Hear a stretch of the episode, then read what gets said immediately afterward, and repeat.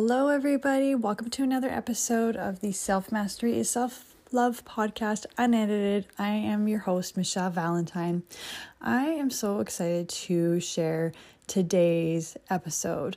Uh, this episode um, and our guest, um, a special guest today is Uh, Gabrielle Lichterman. She's been a women's health journalist for more than twenty years. She's the founder, um, she's the founder over at Gabrielle Lichterman. She's pioneered cyclesyncing in two thousand five with her book, twenty-eight days.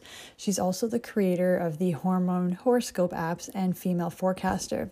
You can learn more about her at my hormonology dot com. Please check check the show notes. Um, but today I'm really excited to um, have you listen in. This is actually a pre-recorded uh, Instagram live interview I did back on May twenty-seventh, twenty nineteen. Um, there's also the recorded uh, conversation over uploaded onto YouTube. And so what we'll be t- talking to viewers about today is what you can expect in your menstrual cycle, so menstrual cycle, so that you can capitalize on the hormonal benefits when you're cheerleading yourself. And uh, I'm really like today, I really was so intrigued to dive into the question of how hormones impact your self-talk, especially as women. And so I thought she would be the perfect person to talk about this uh, because it was through her research um, that she was able to make make some amazing discoveries. And there's so much to unpack in this interview. Uh, but I wanted to share like what her mission is. And so um her mission is like, together we can help every cycling woman and girl know about how their hormones impact their moods, health, and behavior. Uh, because what she's come to learn is there is a growing mountain of research that shows the ups and downs of hormones in a woman's cycle um, impacts her moods, energy, memory, sleeping habits, love life, spending habits, health, and so much more. And these hormonal effects repeat the same way cycle after cycle, aka month after month, uh, giving her the ability to know what to expect each day. And so it's her mission to share this information about hormones with every cycling woman and girl. This is also a way that she can capitalize the hormonal benefits, overcome hormonal hurdles, and understand herself, her moods, her health, and her behavior in a new and powerful way. And so Uh, what, what she's asking here is to help by joining her in this important mission. She's created a wide array of free hormonology tools that you're welcome to use to share your hormone cycle information with friends, family, colleagues, students, healthcare providers, therapists, and others. And this is hence what I'm here to do. I'm here to share what I've even been learning from Gabrielle. And so she has a wealth of information. Um, hormonology, she's got cheat sheets, P M S tips, videos, guides, ebooks, and so much more. Um, so I'm really excited to have you join us for this episode. And we go for, we, yeah, we go for about well over an hour here. And so it's just, it's just going to be so impactful. Um, And really, you know, this it's just because there's so much information lacking on like why women worry, why do we get frustrated, why is there so much self-doubt? And um, so I just really love that we're going to be talking about how our hormones um, make an impact on this. So um, hope you enjoy this episode. Uh, and if you have any questions or any takeaways, I hope that you will um, tag us and sh- uh, share share this episode and let us know what you thought about it. Um, otherwise, I'm just going to uh, head off here, and I'll be checking back in at the very end. Enjoy. Um, today, we are going to be doing a live with the founder of the Hormonology app. Oh, excellent. Hey, Gabrielle. Um, there should be a button there to um, like request to join. You'll have to click it on your end, and then it should send me an invitation. Oh, okay. Hey. Hi. How are you, Michelle? I'm good. How are you? Good, thank you. Good. Thanks for inviting me. I appreciate it. You're welcome. I'm just getting creative, and my car is the quietest place, so I'm not driving. But it's all about the quality, right? I just hope you're not, like, stifling in there if it's not too hot. Give me one moment. I'm just going to, like, roll down the window here. All right. Here we are. Welcome. Welcome. Season people here listening. Um, I just want to thank you for being here, and um, you've been so kind to share your time here today. We're going to be talking about hormones and how they impact our self-talk. So this is Gabrielle Lichterman. I'm saying this right? Yes. Oh, okay. Awesome. And can you hear me okay as well? I can hear you. How's the audio from this end? I can hear you great too. Awesome. Perfect. Hello, Holistic. I'm just seeing some people join. Thank you for being here. Awesome. Um, so Gabrielle, she is the founder, just going to do a little intro here. um, she's the founder of Hormonology. Uh, she's a speaker. She's a consultant, trainer, and she pioneered like cyclesyncing and hormone awareness in two thousand five. Um, she's a women's health journalist, and she She's here to um, like share and educate like how we can apply and practice like uh, applying like hormone research to everyday life. And she spearheaded the movement for women to live in sync with their menstrual cycles. So I'm super excited. And she's just uh, she's just relaunched her book, twenty-eight days, What Your Cycle Reveals About Your Love Life, Moods, and Potential. Um, because there's so much information lacking on like, why do we, why do we as women self-doubt? Why do we worry? We get frustrated, and it changes like day to day. And sometimes like I often hear women like, why am I overthinking this? And um, I came across your work um, this year, about five months ago. And I've been like, actually, I never had access to this. So I'm just so excited to have you here today so that you can like share your, your knowledge and expertise. Thank you so much. Thank You're you welcome. so much for having me. You're you know, welcome. It's so funny you said you just discovered my work five months ago, and what you experienced is um, very typical with um, what happens when people come across hormonology, come across how their hormones impact their moods, health, and behavior. It immediately transforms your life. It immediately changes how you plan your life ahead, your day, your week, your month, even your year ahead. It just has an immediate effect.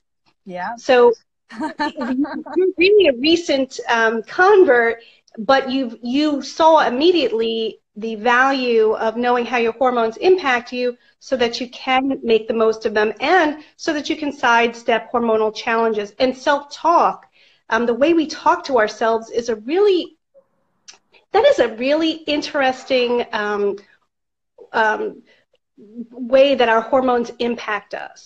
Now, as you know, self-talk, it can go, you know, we can be our best cheerleaders or we can be our biggest critics. Mm-hmm. And so we think that our self-talk is often impacted by how we're doing, you know, whether we've recently failed or achieved something, um, whether um, somebody else has criticized us or um, has cheerleaded us, and that impacts. But a l lot of self-talk that goes on within our own minds um, has to do with our hormones, where we are in our monthly cycle.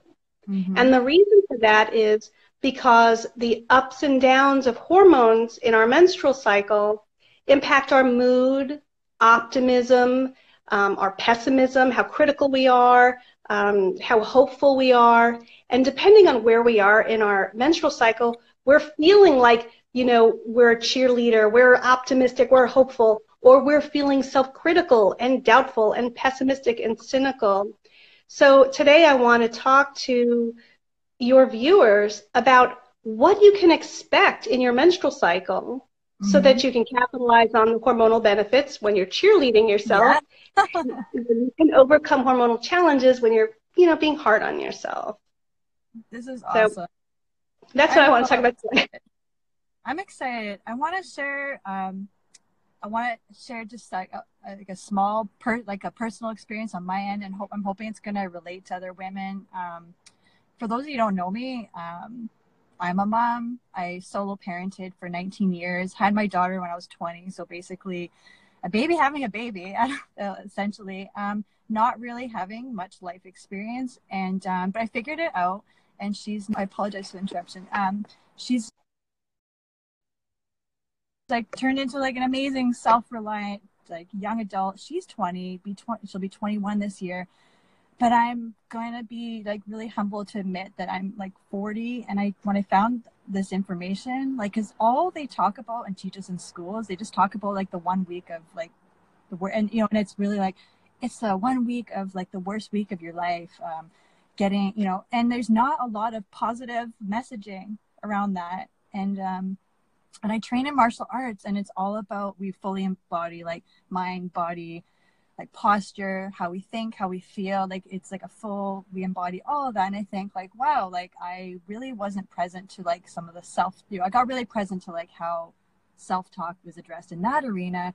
And I trained with a lot of young girls, teens, and, you know, and, and I, it's always like, it's always the young girls that struggle. And, you know, it's really scary to see, like, you know, there's always changes going in our bodies. And I almost felt like I almost did my own daughter a disservice. Not, I just didn't know what I didn't know. And so when I came across your work, I thought, like, my goodness, how many other moms, hi, um, how many other women just don't, we just don't know what we don't know. So I'm really like, it's, I'm scary excited to share this message, but I just, I felt like I, ha- I have, I have to share your work.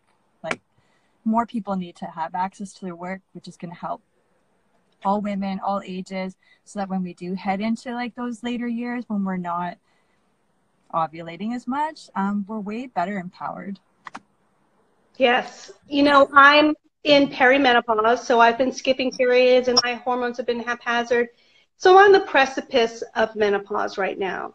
I'm forty-eight, and um, I was really the first person besides researchers who had this wide breadth of information about my menstrual cycle and how my hormones impacted me. And as I look back on the years that I used this information, that I capitalized on my hormonal benefits, overcame hormonal challenges, and just understood myself a whole, a whole much, so much better. I'm so grateful. I'm headed into menopause, but I'm looking back and thinking, you know, thank goodness I had this information, because I made the most out of my cycling years. And I'm hoping to help everybody with menstrual cycles have that exact experience, to look back on their menstrual cycling years and think, I made the most of it. I did it. It's like forty plus years of like cycling. So it's good to have this information to I be able know. to look back. I I like, yeah, I did it. Yeah. Oh. So, and you make a good point about the young people um, and their self-talk and how critical, how hard they are on themselves. Oh my gosh, um, you're right when we say we're we're not taught anything about um, how our hormones impact us, except for that one week. Oh, you know, you're going to be crabby and blue. Um, we're not really taught how our hormones impact our um, confidence mm-hmm. and um, our self-esteem, and that hormones can drag them, drag this down.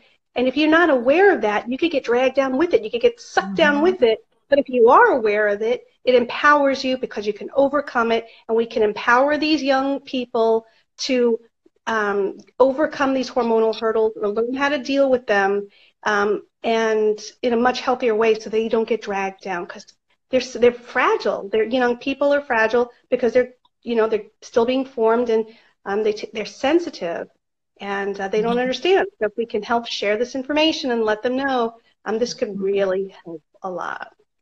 And just to put it in perspective, I won't, I won't say names. Um, we're with, we're with someone who I, um, who they have a daughter, and she just turned ten, and things are changing. Things are changing in their bodies, and the way she described, you know, when I was talking with her, it's like, it's scary. Like, things feel scary. That's the only word, like, to speak their language. It feels scary. And so, and maybe depending on where you are, maybe like you as a mom right now, you're like, oh, like I don't feel equipped. Or maybe you're a solo, a solo parent, solo dad, solo mom. We can't be, you know, when they're scared, they like, we're their home base rock to lean on. And so like, we need to come equipped with tools. And where do we find those tools? And there's so much information online. It's like, how do we know where to trust this information? That's a very good point. That's a really good point. And, you know, the, the basis of this fear about all the changes that are going on um, comes from uh, just not knowing, not uh, mm-hmm. not having all the information. Um, and I try to help parents and other caretakers prepare uh, young people who are about to get their uh, menstrual cycle, or who have already started and, you know, it's still new. I, I help prepare them uh, by by offering a free ebook that um, helps them incorporate uh, basic hormone information into the period talk. Basically, oh. update the period talk. We need an update. It's about time. Yes. It's been one hundred years. Yes. Yes, we do. Why are they not teaching this in the public school system?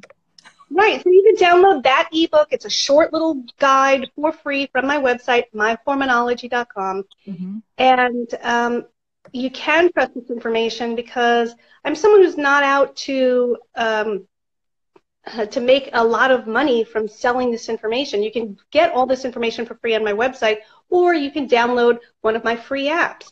Um, mm-hmm. Yes, you could purchase my book too. It's a very comprehensive book, twenty-eight days, but I'm not going to put a stranglehold on this information and make people cough up money. I want, my mission is really to get this information out there so that we're helping this generation and then all future generations, because mm-hmm. if we educate this generation, they'll pass on this um, information. I was reading So I was going through your revised version last night and reading, like, I'm just reading the beginning, like how, like how you came about finding the information. So do you want to share what, um, what inspired you to like find, like to get into this information? And I remember in your book, you're like, once you came across these studies, there's tons of studies out there, ladies, but we just don't have access to them. You discovered them. So how did you make that discovery? Well, I'm a women's health journalist. I have been for more than twenty years. As I said, I'm forty-eight, so I've had a lot of time to do this. Um, way back in nineteen ninety-nine, uh, you have to remember that at that period of time, we were still in a, you know, very infancy of the internet. We didn't have everything at um, our fingertips, all the information we have now. So um, as a women's health journalist, you really had to dig for things to find them. And um, I came across a study. It had been a new study at the time, in nineteen ninety-nine, about how uh, women's preferences in romantic partners change according to where they are in their men menstrual cycle. Mm. Um, as they approach ovulation, they prefer uh, someone who is who has dominant features, mm-hmm. um, whereas in other times of their cycle, like after ovulation, they prefer someone who has softer features. And this had to do with, you know, the, the researchers, you know, suspect it has to do with, um, you know, we're more attracted to dominant features because higher testosterone denotes um, better health and, you know, if we wanted to get pregnant, blah, blah, blah, blah. Mm. To be honest, this kind of blew my mind. I was It did. I was so excited. Um, I was a women's health journalist, and I... you know, I covered all the basic stuff, you know, high blood pressure, heart disease, blah, blah, blah, blah. Nowhere did I ever read before about how our hormones impact something other than premenstrually or menstrually. And, you know, even that stuff was just, you know, you're crabby. During your, your mood is going south. That's, it was very, very limited. So I thought, I bet if there's this study, there's a lot more, and it's just not getting to the surface. So my job as a women's health journalist is to be that bridge, is to find the research, um, interview the researchers, uh, read the studies, and then be the bridge. Bring it to light. Bring mm-hmm. it to people who can use it. Um, put it in a way that people uh, can use it immediately to improve their lives. So I went on a hunt, and I searched a whole bunch of medical journals, and I found hundreds. Then I found thousands of studies. Researchers around the globe on every continent had been doing about our hormones and how they impact our moods, health, and behavior. And virtually none of it was getting passed on to us. Have you ever been to a doctor that told you, you know, your energy is going to peak um, as you approach ovulation? Or that your mood no. improves, right? This none is stuff that. that's been studied for decades. In fact, some of the earliest um, research is like the early nineteen hundreds. So why wasn't it getting to us? Well, um, nobody looked. Nobody looked for the work. The researchers were doing their job, but there hadn't yet been a bridge like me, a journalist, to take that information and bring it to light. Mm-hmm. So I decided I needed to be that bridge. So I took all that information. I studied it for years. I examined it. I um, did a lot of interviews. And then I put it together, and I realized, holy moly, all of this research can be plugged day by day into a menstrual cycle calendar, into mm-hmm. every single day of a menstrual cycle calendar. You could string it together and see that your mood goes up and then it goes down, your mm-hmm. energy goes up and then it flatlines, and then your libido and your appetite and everything, and you could string it all together. And then I saw that the hormonal effects repeat the same way cycle after cycle.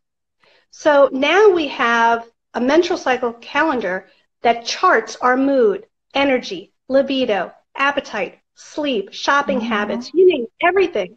And it repeats the same way cycle after cycle. This, to me, was a hormone horoscope.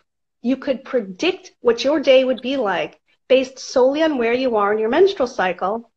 And it would be based on thousands of studies. This was the first science-based hormone horoscope. Mm-hmm. And um, I knew I had to get it out there. So I wrote a book, twenty-eight days. And that was published in two thousand five. I was reading in your revised version that they took it off the shelves.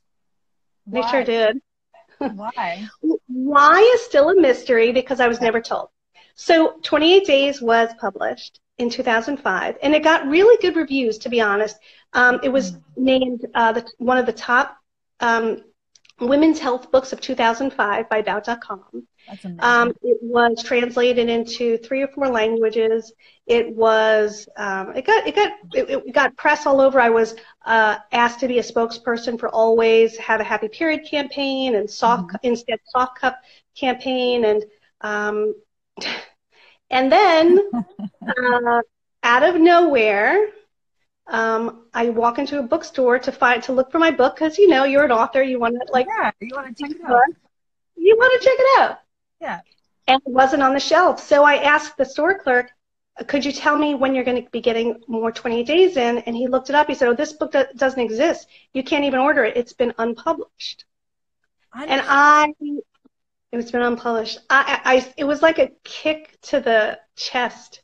It was, um, really, it was a moment I'll never forget.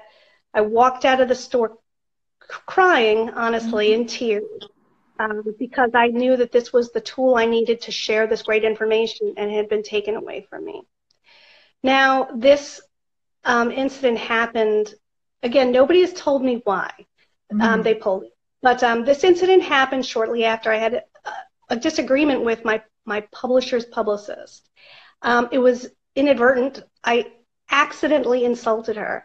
Um, I didn't mean to. Someone with social anxiety, that's like the last thing we want to do. It's like we go out of our way to avoid that.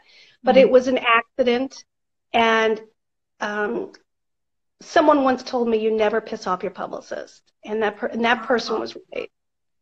It's so, too bad. Um, too bad, because, you know, at the end of the day, like, you're not responsible for her feelings. I really want this like conversation to be about, um, it's not about making anybody wrong, but like, how can we empower ourselves to be responsible for like our hormones, like all, all the things, and our communication.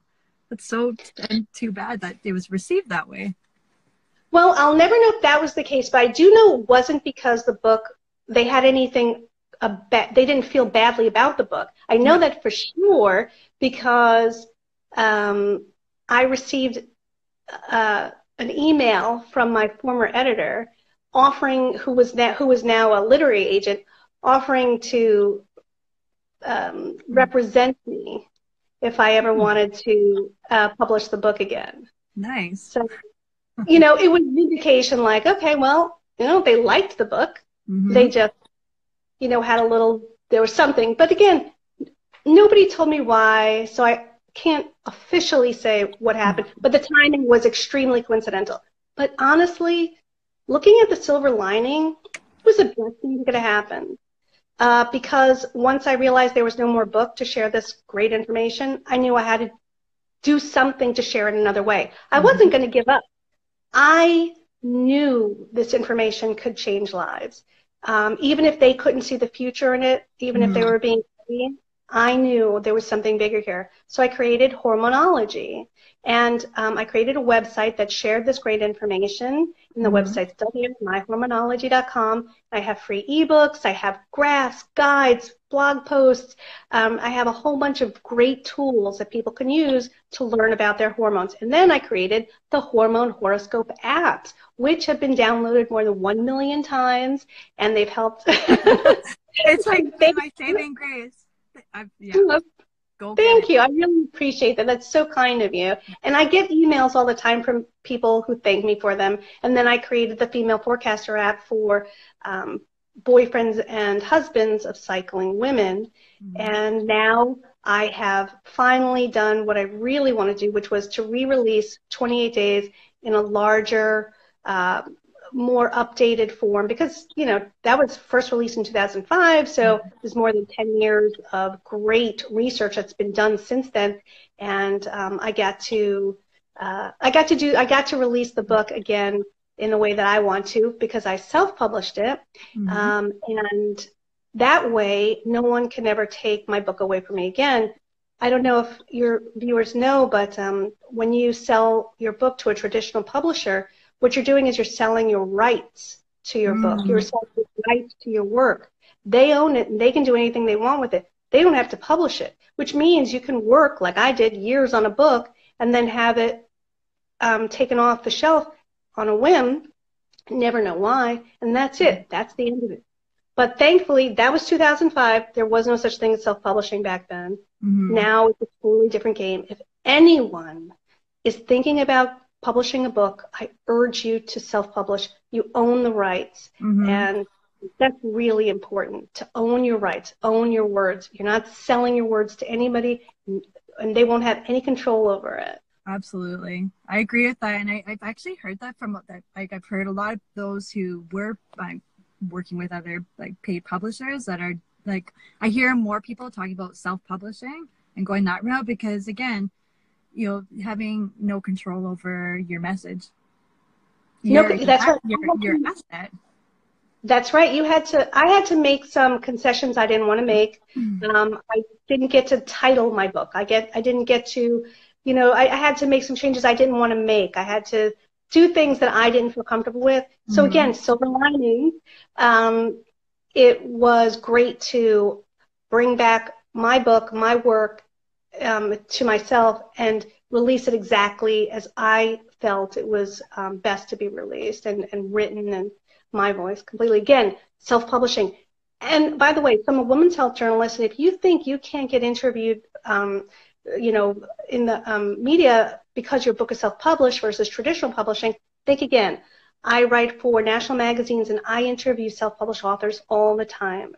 There's no more stigma. There used to be a stigma. That's not there anymore. It's easy, and it's if you have a message out there, it's a great way to do it. Do it through Amazon, um, Kindle Direct Publishing. Don't bother with um, these people who, these companies who pretend to uh, do all the publishing for you. It's they can. Amazon has made it easy enough for you to do yourself. I love that. Oh, that's such great news. I'm hoping, like, if there's anybody here who's been dying to write that book or publish that thing, um, it doesn't even have to be, you know, one hundred pages. I've seen lots of really, like, beautiful yeah. books out there that are, like, twenty pages long and doing great. Yeah, that's right. I see some um, viewers, you know, have P M D D. They're challenged by P M D D. Write a book about your experience or the treatments mm-hmm. that you found, or Um, interview a whole bunch of people who are challenged by P M D D and write a book about that. You would be able to share that with your community and mm-hmm. other people who are challenged by P M D D. That's one, um, just one suggestion, one possibility. There's limitless possibilities you can do with it. Definitely empower yourself.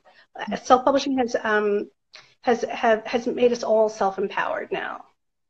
I just want to reach out to the audience. Holistic P M D D, how are you? And you said, my heart is truly exploding, and I just want to thank you for being here.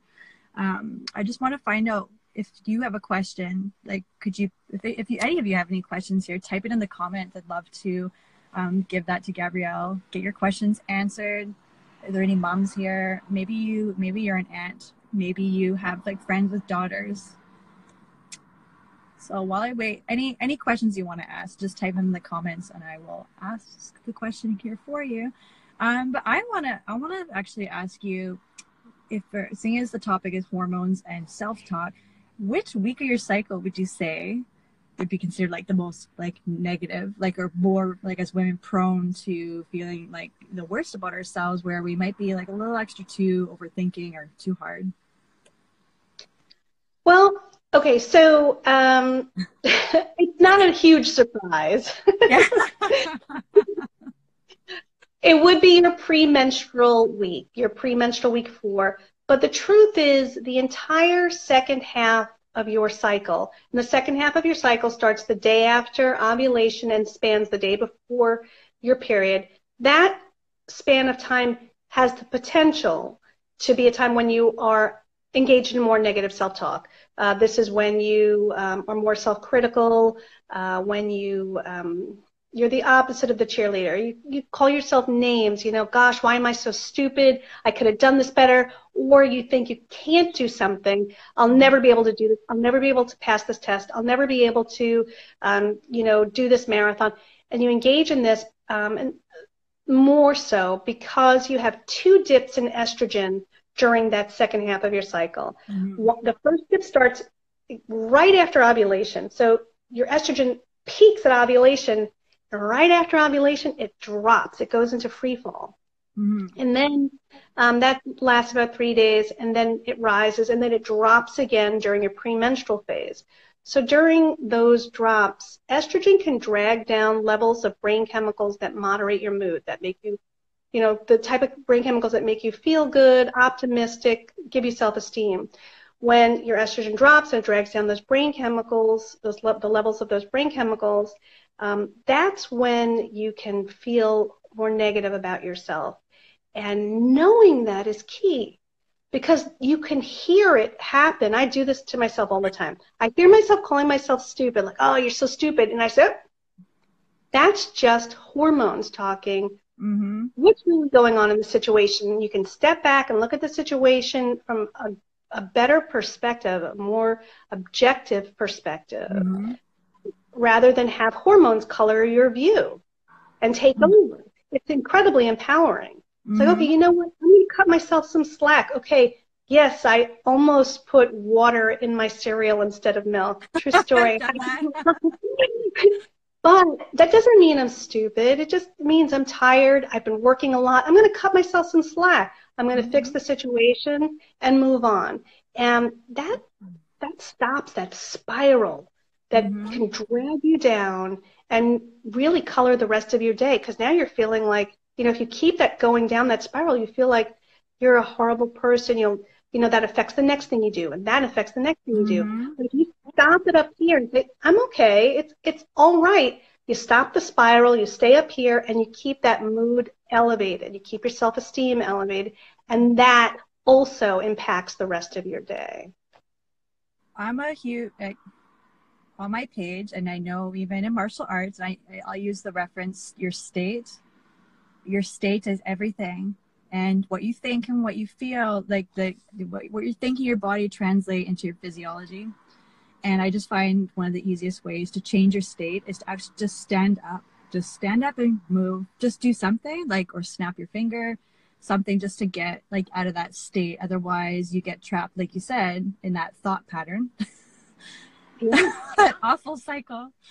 Um, I wanted to mention, because I've not actually, so P M D D, I'm not familiar with that, but I see here, holistic P M D D. She said, if you'd like to touch on P M D D, I'm always keen to know more. Could you identify what that is? I've, I've never heard of that. Yeah. Well, I'm glad that um, she brought it up, and I'm glad that you're asking about it. Uh, P M D D is an acronym for premenstrual dysphoric disorder. Premenstrual okay. dysphoric disorder impacts uh, an estimated eight percent to ten percent of people with menstrual cycles. And um, if you're familiar with premenstrual syndrome, premenstrual syndrome, P M S, um, affects you in the week leading up to your period, and it can include mood issues, aches, mm-hmm. pains. Well, premenstrual dysphoric disorder is an extreme form. Simply, a simplified definition of it, anyway, is that it's an extreme form of P M S. It's a it's an easy way to think of it. And okay. on so that makes sense. P M D D, yeah. So P M D D, um, it's the the symptoms are much more intense. The mood symptoms are more intense. The physical symptoms are much more intense. So you don't just have sadness. You have depression. You have self harm. You have suicidal thoughts. You oh. don't have just pain. Yeah, it's it's very important to know about this because as a mom, you know, you might see this with your child or somebody else's child, wow. and you can share this information and say, look, it's not, it's not you. This is a, this is a real condition. So in addition to being more intense, in addition to the symptoms mm-hmm. being much more intense, um, symptoms that are intense enough to interfere with everyday life, mm-hmm. um, there might be anxiety, there might be, um, you know, uh, real, real pain um, throughout the body. In addition to that, And if oh. that wasn't enough, right? P M S, as I said, is the week leading up to, really the six days leading up to your period. P M D D can last the entire second half of your oh. cycle. Bless From you. the day after ovulation through the day before your next period. It's a debilitating condition. It's a serious condition. Anyone with P M D D, I urge them, please, go to your doctor, go to your G Y N, go to a therapist or psychiatrist, and please join. This is critical. Okay. I have found from um, the feedback that I've gotten from P M D D, people challenged with P M D D, mm-hmm. please join a support group that um, that, that includes other P M D D um, people, people who are challenged with it, and that also provides um, information. One of them is, oh, God, I, I know... I'm just going to give you the handle for Instagram. Yeah. It's the Gia Alamon Foundation, and they changed to the International Association of Premenstrual. Uh, oh, I knew I was. I don't know. Why don't I know that? Um, it's I A M P I A P M D dot no I A P M D Global on Instagram and I A P M D dot org on um, you know, if you're looking it up. It's a great organization. Um, there are many others out there, though, um, so please reach out to, yes, yes, the I A P M D. Thank Thanks, you. Costa, um, so reach out and connect with them. Um, but it's really important for um, people with P M D D to reach out and get help. It's not usually something you can handle on your own, if you are in, especially if you're in crisis. Um, so if you, now that you know about P M D D, you can share with somebody else if you notice that that person feels suicidal or has a lot of pain um, during, you know, those two weeks, you can say, look, this might be something you want to talk with your doctor about. I ask people to butt in all the time. Please bring it up, bring it up. If you suspect someone has this, bring it up, because there's a, there's a good chance that person doesn't even know P M D D exists. It, it impacts up to between eight and ten percent of menstruating people, and it doesn't, and virtu- it's virtually unknown. Like, it's just so, it's, not enough people know about it. It's really very little known. I just um, like, found out about it now, so yeah, I, yeah. P M D. So. Oh my goodness. Thank you. How is she's asking? Okay. Oh, hi, Pumpkin Love. Thank you. She's uh, asking, how is P M D D addressed tr or treated? There are um, there are both pharmaceutical and holistic ways to treat P M D D. So it, it really comes down to what you're comfortable with. Some people are comfortable with holistic. Some people are comfortable with pharmaceutical. The, there are numerous ways to treat it. Um, they're coming out with new drugs. They're trying, um, there's, they do try hormone birth control. They do try antidepressants. Uh, they, um, cognitive behavioral therapy has been shown to help. Um, de-stressing has been shown to help. Uh, support, like in joining a group, has been shown to help, um, but it's still really in its early stage. There is no definitive treatment, and the key is trying treatment after treatment after treatment. I know it's annoying, but just keep trying until you find the, the one treatment or the constellation of treatments that work for you. Don't give up. You're worth it. Keep trying. If you were to say... Um... I've this, this I, I this question, I feel like I need to ask you this. Like, what would you say to the woman, like at any age? Like, I hope, I hope, um, I also want to share, like, as women, like we're so, our bodies are so intelligent, intuitive. We just haven't been taught to trust it. So what would you say to the woman who maybe they, because they've basically, I'm just going to go on away. I'm just going to say it.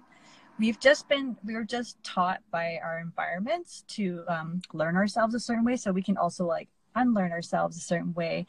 What would you say are like a couple ways that women could like learn to like trust their own, like, you know, trust what the best next step is? Because you might go to one doctor and you, your body might just like signal you and already know that maybe what they're suggesting is maybe not right for you.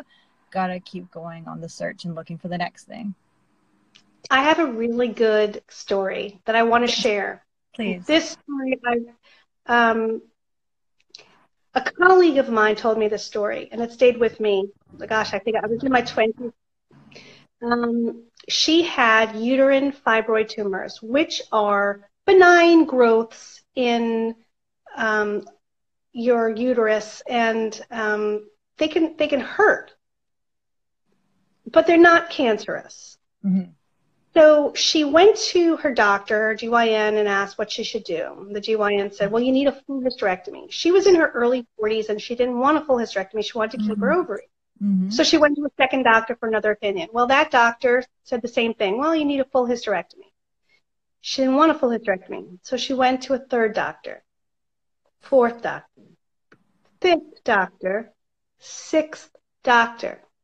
On the way to opinion number seven, oh. She saw an article in a magazine that said there's this great um, treatment for uh, for uterine fibroids, for fibroids that is non-invasive. You get to keep your, um, you know, everything intact, no hysterectomy. You get to keep your uterus, you get to keep your ovaries, and it's done, you know, outpatient. It's really easy.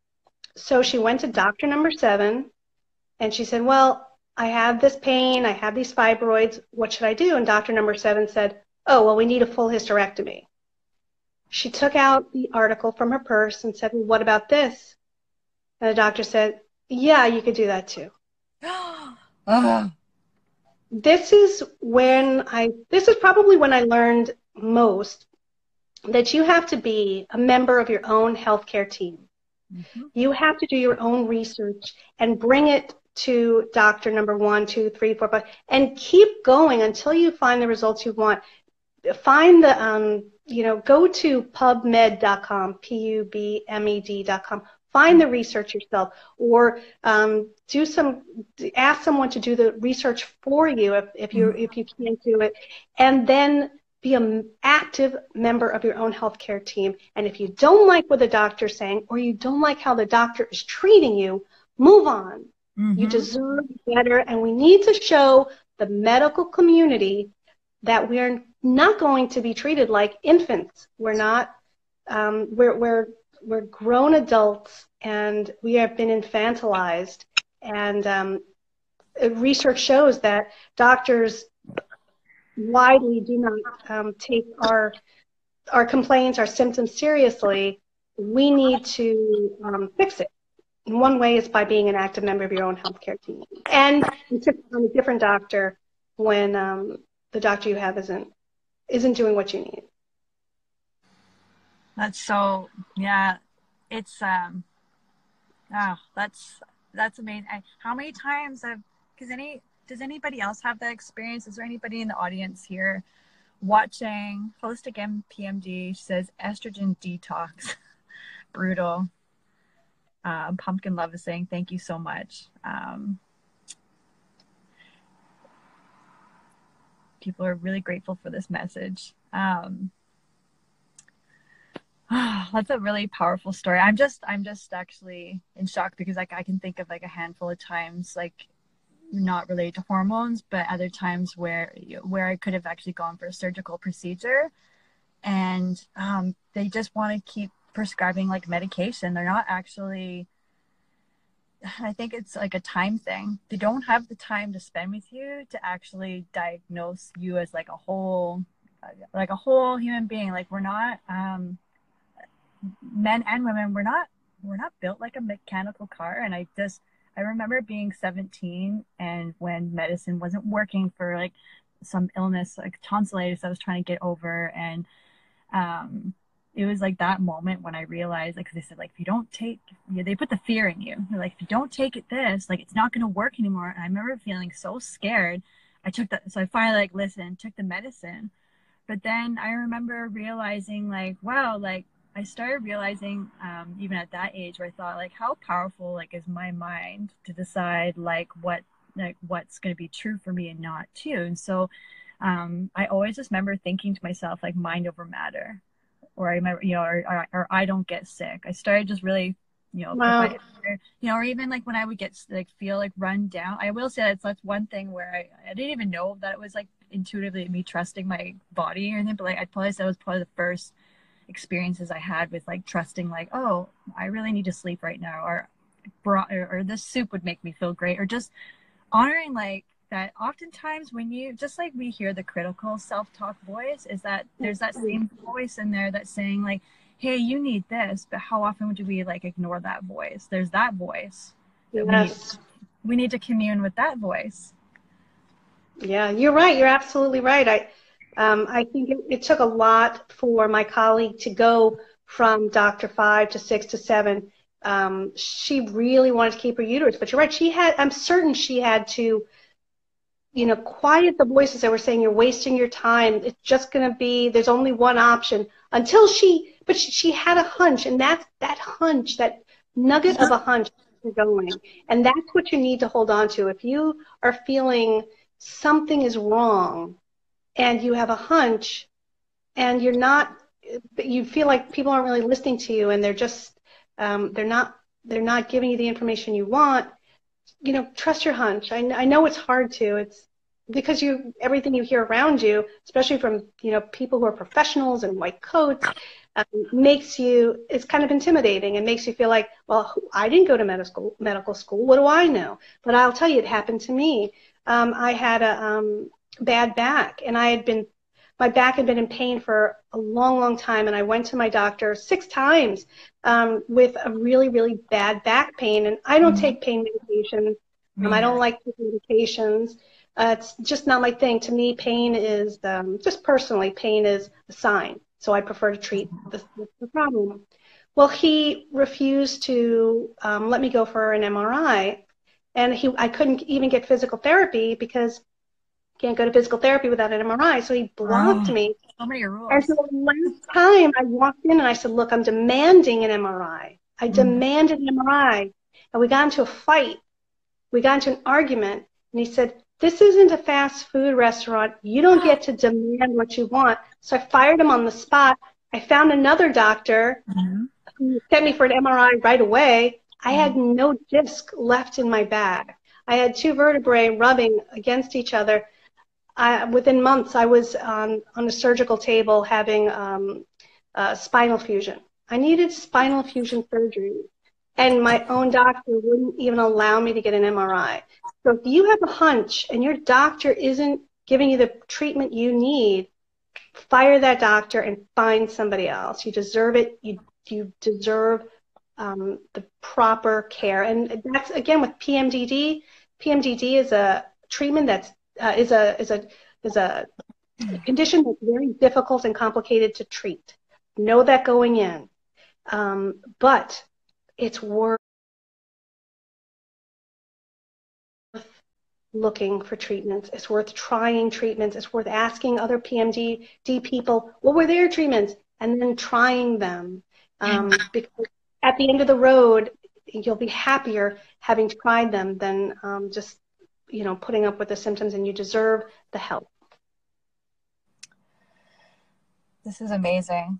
This is amazing. Um, when, so before, like when we went into this, this talk for today, were there some things that you really, that you thought would be, that you felt called you wanted to share during this call as well, in terms of like self-talk or things that you hear from your writers?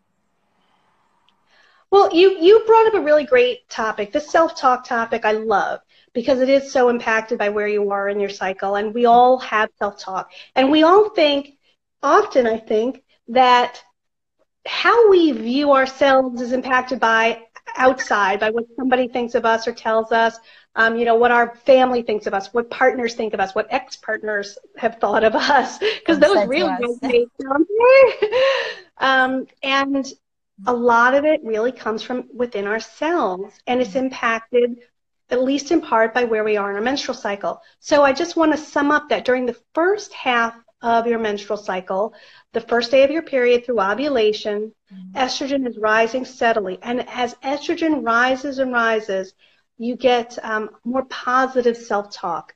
These are, these are days when you're thinking, I can do this, I got this. Mm-hmm. Or even if there's a setback, you've made a mistake, or uh, um, you just couldn't make it happen, you're like, oh, what is wrong? These are the days when you're going to be more resilient and bounce back and think, you know what, it doesn't matter, I'm going to just try again. Mm-hmm. These are your bounce back days. These are the days when um, you're cheerleading yourself. Now, this is generally good. Mm-hmm. Um, there is one little, yes, please, Sarah. one, one little word of warning on these, like, very rah-rah days. If you are going to be doing something a little dangerous, you could cheerlead yourself right into a cast or concussion, or, you know, uh, pushing yourself too hard. So just be careful. So um, when you hear yourself saying, oh, um, this bungee jump that my friend made up, you know, made, created herself, um, she just tied this to this, this um, you know, this bridge, it'll help, it'll, it'll work, I'm going to try, it's going to be great. And you psych yourself up to do something completely dangerous. Know that your hormones, your spiking estrogen is really pushing you past the point where you really should. So generally, very good, rising estrogen, boosting that self-talk, but just be careful of it pushing right off, you know, into something dangerous. Now, the second half of your cycle, the day after ovulation through the day before your next period, self-talk changes dramatically. These are the days when you're more likely to be critical of yourself, to be negative, to have, um, you know, to be pessimistic and cynical. And if something goes wrong, these are the days when it really sticks in your head. You're just ruminating over it, and you're just stewing over it, and it can stop you from moving forward. Mm-hmm. And when that happens, think, okay, just pause, remember where you are in your cycle. Okay, this is hormone exaggerating, you know, what mistake I made, or exaggerating those feelings. And that's because, as we discussed before, plunging estrogen lowers levels of brain chemicals needed to boost mood, self-esteem, confidence. So when that happens, it's really up to you. You have to push forward and say, this is, this isn't reality. It's just kind of a funhouse mirror created by hormones that's exaggerating the situation. Funhouse mirror. Right, right, because it's not reality. It's, that's um. Right. If you're looking through the prism of hormones, whether it's the first half of your cycle where the prism is like, yay, everything's great, nothing can go wrong, or the second half of your cycle where, oh, I don't know, everything can go wrong. So um, it's really important to remember where you are in your cycle and think, okay, how can I use this to my benefit, or how can I overcome this? And that will help you moderate your self-talk, so it, you're, it's a healthier conversation going on in your head. So in essence, the last, the second half of our cycle, like, that is when we should, like, absolutely be putting as much self-care practices, like wearing that favorite outfit, anything, like, we should almost, like, plan for it, right? Like, I think, think absolutely think you should plan for every phase of your cycle. Every week of your cycle, I think, you should plan ahead. I always did. Um, week two Gab was always happy that week one Gab set her up with a whole bunch of fun things to do. Mm-hmm. Week three Gab was always happy that week two Gab set her up with, you know, um, books to read, mellow phase. I knew I'd want to do stuff that was mellower, um, or uh, saved tasks that were, um, they required more focus because it's easier to do in week three. Week four Gab was always happy that week three Gab um, bought little treats to boost my mood in my week four. I always plan ahead because the future me is always going to be so grateful to the past me for setting me up, making that, that cycle week so much better. Oh my gosh. Um, so if anybody's just joining, I'm going to be posting a replay of this, so you have access to this. Um, and I'm going to be sharing where you can find Gabrielle's like Hormonology apps. There's a free version. There's a paid version that goes in more in detail. A lot of, uh, so I want to, because I know that I know there are some like dads in my audience too. I want to empower couples too. Um, you and your husband, you have a fan, like from what I've talked to you, have like a fun, fantastic understanding, and he understands your cycle. So what would you say would be a great um, conversation pe- or conversation piece that a woman could like bring to her husband, because he probably doesn't know. So I mean, if we're just finding this stuff out, guarantee you, we can give them a break, you know, like they just don't know either. So how can we bridge that conversation so that you can, you know, so there's a little more understanding. And not the, I'm really committed to sh- helping people stop, like men, stop calling your woman crazy. You cycle Ugh. every twenty-four hours. We cycle every, yeah. every twenty-eight days. Yeah. With, I know this is going to sound like a shameless plug, but I'm about to say it. Not if, at all. Um, okay, cool. If there's um, a female-male relationship, so um, you're a cycling woman with um, a boyfriend or husband, I absolutely recommend getting my app, Female Forecaster. Yep. The Female Forecaster app is specifically written for boyfriends and husbands who um, are long-term partners of cycling women. And it was based on all this feedback I got from um, users of my other app, the Hormone Horoscope, which is for women, um, who wanted something for their male partners mm-hmm. that was shorter, Um, to the point, and really only covered those topics that they were interested in. And it's true because it's true. The, the, they were with men.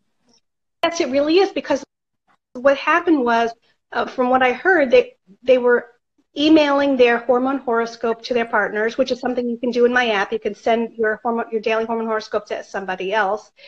But the partners weren't reading it because it was just too much information for them. They didn't care about how they were spending money.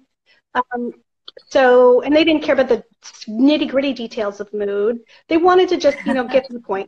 That's where the Female Forecaster came from. So I absolutely recommend it. I get amazing emails from people how I this this app has saved marriages. And the reason for that is because there are these things that um, men don't understand about our bodies, and that we're really just starting to understand ourselves, especially if you're new to hormonology. One mm-hmm. of the key ones is libido. Um, I think libido and ease of orgasm has been a mystery for men. Uh, women seem to want and crave physical intimacy one day, and then poof, it's all gone the next. They're completely no interest. One day it's very easy to achieve orgasm. Next day you could be like trying for three hours and nothing is happening. So, um, when there is an understanding about how your hormones impact your libido and how easy it is to orgasm, mm-hmm. um, your partner can think it's their fault. Or worse, you can think it's your fault. Yeah, um, and you go into this blame, like unnecessary, like unnecessary yeah. stuff, waste of energy. Yeah, absolutely. So th- let's take away all of that, because mm-hmm. there is a predictable pattern to mm-hmm. your libido. There's a predictable pattern to how easy it is to orgasm. And that pattern is, during the first half of your cycle, your libido increases day by day, and that's due to rising estrogen and a little bump in testosterone during ovulation. Your ease of orgasm improves, like the meaning you can reach orgasm more easily and quickly. And by the way, orgasms are way, way, way more intense on these. Oh my gosh, they're so good. Okay, it's okay. Hey, this is this is here to educate. Like most yeah. people don't, there's a lot of people that don't know and they're too afraid to ask. I feel yeah. scary having this conversation, but I'm like, it has to be had, and I want to be that bridge. Well, to me, I think sexual health is um, a key part of any other um, health aspect of our lives. Um, it, imp- it impacts our mood, it impacts our energy. Um, there's research that shows that orgasms can um, help keep us vital, whether alone or with a partner. So it's yeah. good to know when um, your orgasms are going to be easy to achieve and when they're going to be um, really intense, so that you can plan better. My, my, my thing is, if you know all about how your hormones impact you throughout your cycle, you can plan your whole life so much better. And we don't have to tell the men. And we don't have to tell the men. Sometimes the men don't want to know. Just put it on the calendar and, like, be spontaneous. Plan spontaneous. Well, my guy loves to know. See, my guy loves it because he knows. Um, he understands uh, why I'm chasing him around the bed. And he also understands. But he also understands why I'm nervous. Oh, gosh. He would he, he would wear a I Love Week two shirt if I made it. You should make that. That's I, I heart week two, I know. Yeah. But he also understands that in my week three. So, okay, um, from your um, first day of your period through ovulation, the first week one and week two, your um, libido ratchets up. It gets more intense. Orgasm is easier. Okay, so week three. Week three encompasses Um, ovu the day after ovulation and last eight days. So you've got your first half, now you've got week three, and during week three, boy, your libido bottoms out. It's just poof, barely there. If it's there, take advantage of it because it's not going to last. Orgasm is extremely difficult to achieve in your week three, those eight days following ovulation. And all of this is due to rising progesterone. Progesterone is Um, sedating hormone that happens to put a damper on sex drive and ease of orgasm and intensity of orgasm. So say you try to have an orgasm, it's going to take longer, and that orgasm is going to be less intense compared to um, the orgasms of your week two. Now week four, your libido and ease of orgasm return, not to week two levels, but um, you, um, you do get a rise in sex drive, and um, having an orgasm alone or with a partner during that phase is actually good because it can boost a premenstrual mood. In any case, going back to your original question, circling back, this is okay. I know I get off on tangents because I love this information, but it's this is really good for your for um, partners to share this information, because there's that understanding. Like um, a partner will be available during your their, your week two. Um, will make themselves more available because they'll know that your orgasms are more fulfilling, so they want to be there to help you. And during um, your week three, when your libido is dropped out and orgasm is difficult to achieve, um, they'll understand it's not them. It has nothing to do with them. You're not mad at them. It's just a natural uh, drop. And the funny thing is, our, the way our bodies work is um, it's kind of it's actually it's exactly like a roller coaster. Our libidos ratchet up, up, up, up, up, up, up, up, and it peaks, and then boom, it drops. There's no, like, gradual drop here. It's just, like, exactly like a roller coaster. So you've been chasing your partner around for, like, seven, eight, nine days, and then all of a sudden you have no interest. It's like, what did I do? Did I do something wrong? Should I get, you know, candy? Should I, you know, what do I do? But um, it's uh, – These are these physiological things that happen in our bodies are great to share with your partner, so that there's greater understanding. I love this. This has been so helpful. This is so helpful. Like, I really hope, like, I just, I want to have more conversations like this. Like, this needs to be talked about. Um, yeah, I'm not a hormone expert. I'm just a forty-year-old woman who, like, came across this information. I thought, wow, like, just like that movie, The forty-Year-Old Virgin. Not a virgin, but I mean, like, either way, I just felt you and I met, like, I feel like we met for a reason. And fit, it was Fit Rocker Chick that talked about your app. That's how I, that's how I discovered you. And she is, and she, and um, she was talking on her Instagram story about her mood one day. And she was just feeling like how she, how, you know, she was in a, like in a funk.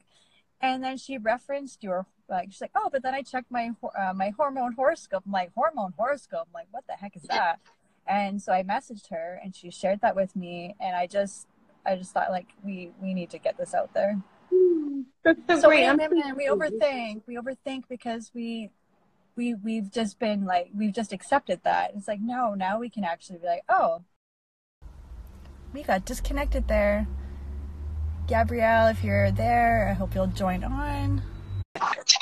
I need all this. It's going to be a glitch. We do. We we predicted there was going to be a glitch. Yeah, I'm not. I'm I'm new to this, so I mean, it could be also the. Um, thank you for joining. Sorry for the disconnect, everybody. Um, I'm not sure what, there's all kinds of things I don't know about Instagram, but thank goodness that we're able to get back on.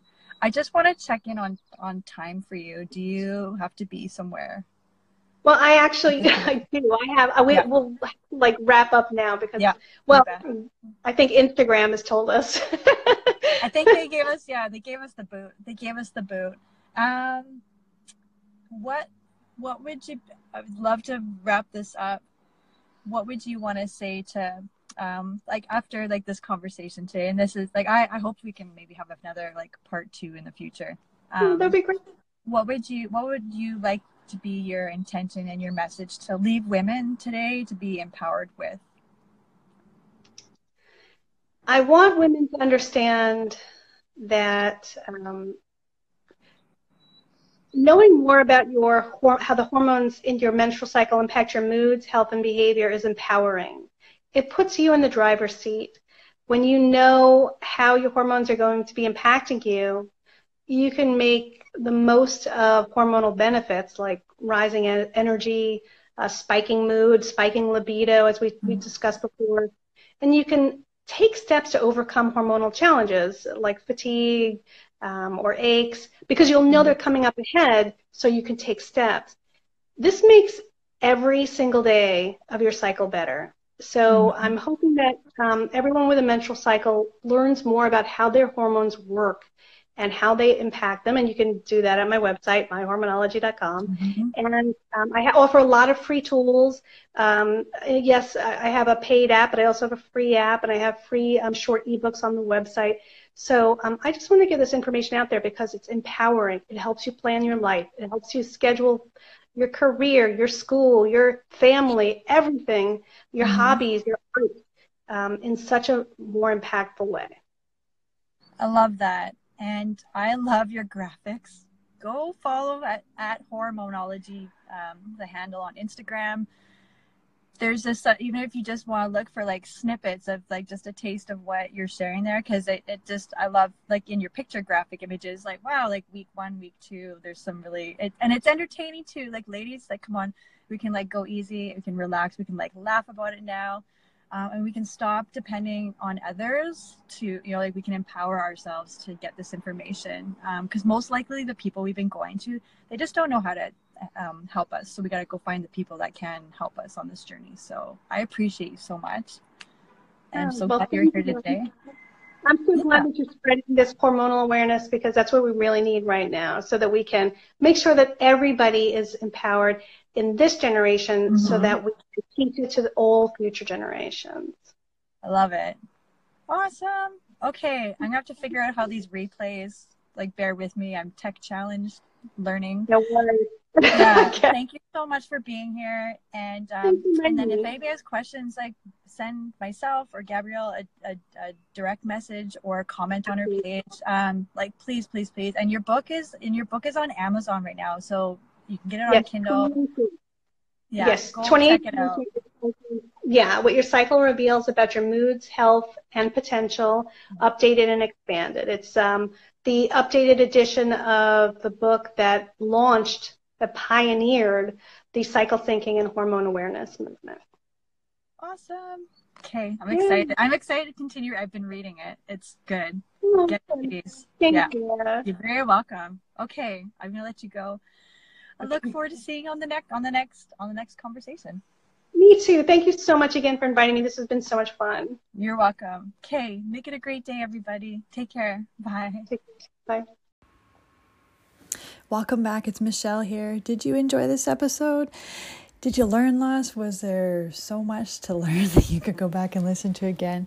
Um, I hope so. I really enjoy hearing what your takeaways are, if there's any aha moments in this episode. I know uh, as soon as I came across Gabrielle's work, I was blown away by um, not having access to this information, which I think all all women, all mothers, all daughters need access to this information. And so um, if you are someone that is enjoying these episodes, it's so love for you to share this episode with a friend, tag along with me, take, you know, sh- uh, take a screenshot, share this over in your stories, uh, tag me over at Self Mastery is Self Love. I'm mostly on Instagram. I'm on Facebook every now and again, but Self Mastery is Self Love on Instagram is the place I really love hanging out. So um, also, I love reading your comments uh, in the reviews. So if you enjoyed this and you want to continue uh, receiving all the goods here and future interviews with guests, or if there's anyone that you think I should interview or have on the show, I would so love for you to let me know. Uh, write us a review. So you can send me an email over at self mastery is self love at gmail dot com.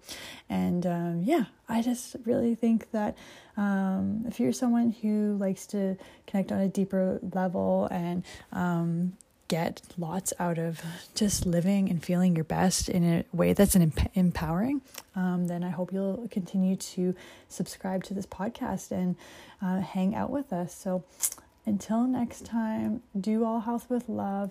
And I'll see you on the next episode. Bye for now.